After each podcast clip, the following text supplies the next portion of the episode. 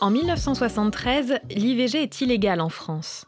Les femmes avortent en subissant l'angoisse de la clandestinité et parfois au péril de leur vie. Des médecins et des militantes non médecins se battent alors pour légaliser l'avortement et en limiter les risques pour les femmes. Un puissant mouvement social se met alors en marche pour l'accès libre à l'avortement. Le MLAC, Mouvement pour la liberté de l'avortement et de la contraception, en constitua le fer de lance. Médecins, étudiants, militantes du planning familial, du MLF et du GIS, groupe Information Santé, mais aussi des femmes n'ayant jamais milité jusqu'alors vont se regrouper. En 1975, la loi Veil est votée, l'avortement est dépénalisé dans les seules conditions prévues par la loi, il ne peut être pratiqué que par des médecins à l'hôpital. Quels furent ces parcours militants? Pourquoi le combat pour le droit à l'avortement ne s'est-il pas terminé avec la loi Veil? Quelle pratique abortive inventée entre médecins et profanes? Qui former? Pourquoi l'avortement doit-il être pris en charge par les femmes? Les mlaques dissidents peuvent-ils être qualifiés de féministes? Aujourd'hui, nous parlons du livre de la sociologue Lucille Ruot, Le spéculum, la canule et le miroir, Avorté au MLAC, une histoire entre féminisme et médecine, publié dans la collection Perspective Genre un livre qui retrace la socio-histoire des mouvements pour l'avortement de 1972 à 1984. L'originalité de cet ouvrage est de se pencher sur les mlacs dissidents, en particulier ceux d'Aix-en-Provence, de Lille, de Lyon et de Paris-Place des Fêtes, ces derniers ayant poursuivi la pratique de l'avortement entre femmes après la loi Veil en 1975. Lucille Ruot a choisi de nous parler de son livre en trois mots démédicalisation, Utopie et expérience. Le sens des mots, un podcast de NS Édition. Soyez indulgents pour la qualité sonore, cet entretien a été enregistré à distance. Je vais commencer par un terme qui saute aux yeux dès qu'on s'intéresse à l'histoire euh, du mouvement pour la liberté d'avorter euh, des années 1970, euh, c'est démédicalisation. Alors c'est un mot d'ordre partagé par tous les groupes MLAC qui veulent remettre en cause certaines pratiques et rôles du travail, enfin de l'univers médical. À y regarder de plus près, les contours et les finalités de cette démédicalisation sont flous. Le mot est source de malentendus jusqu'aujourd'hui quand des récits reprennent à leur compte la notion sans en interroger la profonde ambiguïté qui en fait écrase la disparité des pratiques.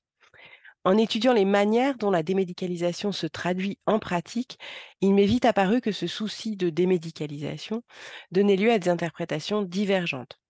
Dans les MLAC à majorité médicale, où ce sont les médecins qui pratiquent l'aspiration abortive, démédicaliser, c'est grosso modo assouplir les normes de l'interaction médecin-usagère en visant par exemple la convivialité des lieux et le partage d'informations avec les avortantes. Dans des MLAC à majorité profane, c'est carrément refuser de donner mandat au corps médical pour l'acte abortif. Et mon travail a consisté à considérer la démédicalisation comme une catégorie des acteurs et actrices de la lutte à l'époque et à en repérer ses déclinaisons.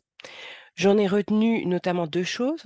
D'abord, que les médecins critiques professionnalisent les dispositifs d'avortement, leur volonté étant de les faire reconnaître auprès des pouvoirs publics et de leurs pairs, notamment la supériorité de la méthode d'avortement par aspiration par rapport au curtage euh, qui était utilisé dans l'hôpital à ce moment-là. Pour y parvenir, ces médecins reproduisent les conditions du travail médical, dont la division genrée des tâches, aux non-médecins qui sont des femmes les tâches de care, tandis que l'intervention technique centrale, qui est l'aspiration, revient aux hommes qui sont médecins, ainsi qu'à leurs consoeurs. Par ailleurs, pour satisfaire leur quête de sécurité, qui est une propriété essentielle de leur habitus professionnel, ces médecins sophistiquent les protocoles, loin d'une démystification des gestes que suppose l'idéal de démédicalisation. Ensuite, il ressort de mon enquête que les médecins critiques ont mis de côté, si ce n'est évincé les profanes, de la formation à l'aspiration. Ce constat m'a permis de dépasser l'hypothèse assez naïve d'un simple brouillage des frontières entre médecins et non-médecins. En fait, le MLAC est bien un terrain de lutte à propos de la spécialisation. C'est par l'observation des microcratiques euh, que j'ai pu explorer la contestation de la domination exercée par les médecins au sein même du mouvement social. Et pour les collectifs prônant la pratique profane, il s'agit de déprofessionnaliser, d'empêcher l'extension du médical sur un nouvel acte. CEMLAC accuse les médecins critiques d'évacuer la réflexion sur leur propre contribution au pouvoir médical, voire d'instrumentaliser l'idéal de démédicalisation pour mener une lutte interne au champ professionnel autrement dit, de vouloir révolutionner leur profession par l'avortement, plutôt qu'une révolution de l'avortement et de la vie des femmes. Pour résumer, l'étude des confrontations médecins-non médecins sur la nature de l'acte abortif a permis d'éclairer une dimension jusqu'ici négligée de l'IVG. C'est la création d'un monopole légitime de traitement des corps des femmes, avec l'affirmation par ces médecins pendant la lutte de leur autorité, au détriment des profanes et de leurs innovations.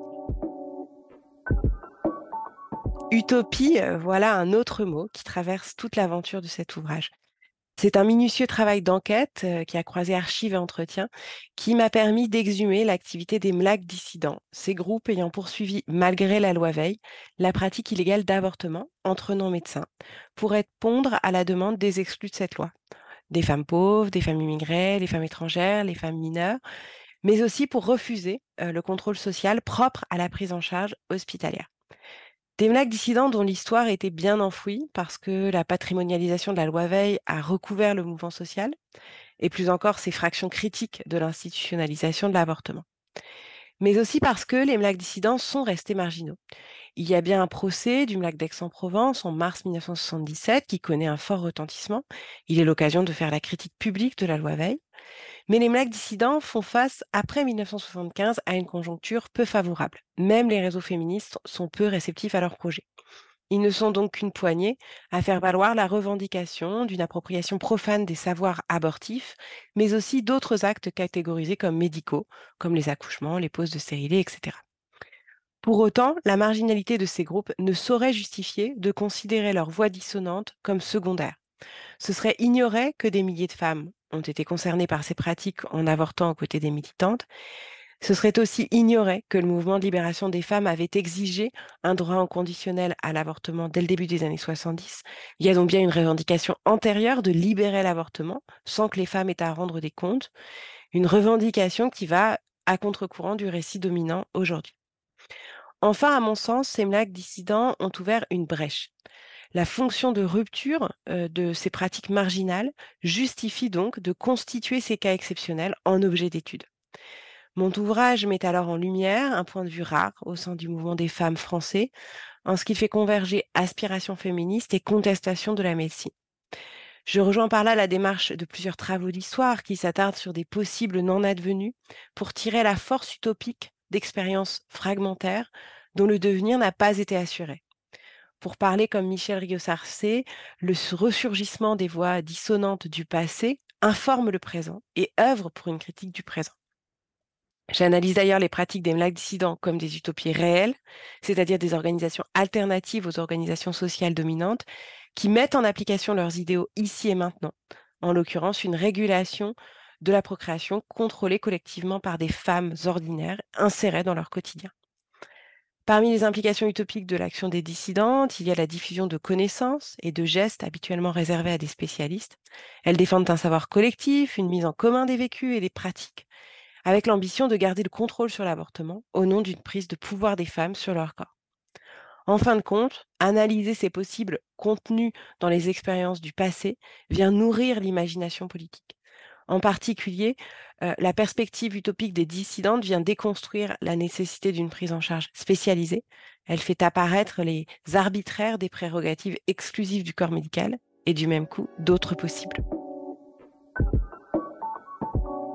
Un troisième mot qui est au cœur de l'ouvrage, c'est expérience, au pluriel qui est indispensable pour saisir les ressorts de l'engagement dans ces blagues dissidents et par là contribuer à l'analyse des modalités de socialisation au féminisme. Je montre dans ce livre que c'est en acte que des femmes, a priori non socialisées au féminisme, découvrent ce que peut signifier être féministe et que ces profanes en viennent à contester l'emprise médicale sur certains domaines. Il faut dire que le registre d'action du MLAC concentre plusieurs spécificités. Ce militantisme est ancré d'emblée dans une pratique plutôt que dans une idéologie, et par le service rendu, donc l'avortement, il est résolument tourné vers des femmes de toute catégorie sociale, ce qui au passage est propice au dévoilement des expériences communes de l'oppression euh, patriarcale. Les modes d'action des blagues dissidents ajoutent d'autres spécificités. La convivialité et l'horizontalité des rapports promus tout au long du parcours renversent les représentations euh, de sens commun sur l'acte abortif. Et la dimension collective à chaque étape advient par l'articulation du travail de soins entre les protagonistes. car là réside une spécificité des MLAC qui est l'une des rares mobilisations féministes, du moins en France, qui passe à une pratique de corps. Le MLAC représente l'unique engagement militant pour près de la moitié des femmes non médecins auprès desquelles j'ai enquêté, qui se sont souvent présentées comme pas politisées. Si ces MLAC sont propices à l'implication de femmes que les propriétés sociales ne destinaient pas à se mobiliser, c'est parce qu'ils leur offrent un militantisme ajusté à leur disposition. En effet, l'ancrage dans les savoirs expérientiels ainsi que la place des émotions consacre d'autres types de compétences que celles traditionnellement associées à ce qu'on appelle le capital militant. Il valorise le soin, le souci de l'autre, la prise en compte des émotions, le souci de l'action concrète, c'est-à-dire des propriétés dont ces femmes sont préalablement dotées.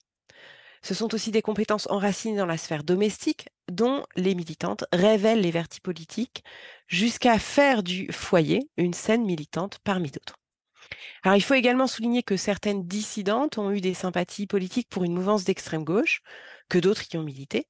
Pour autant, c'est ça qui est assez étonnant au départ, primo-militantes comme militantes chevronnées rendent bien souvent compte de leur engagement au MLAC de manière similaire, en se focalisant sur la pratique, sur les expériences corporelles et émotionnelles.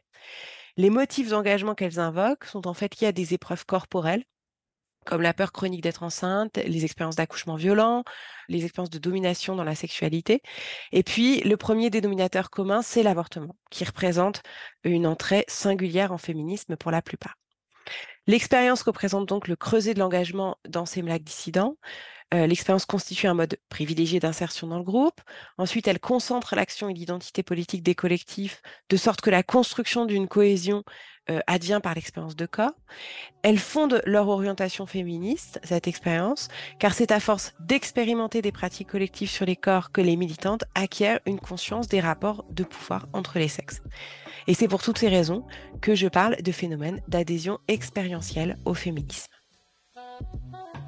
L'ouvrage de Lucille Ruot, Le spéculum, la canule et le miroir, Avorté au MLAC, une histoire entre féminisme et médecine, est à retrouver en version papier sur le site d'ENS Éditions et dans toutes les bonnes librairies.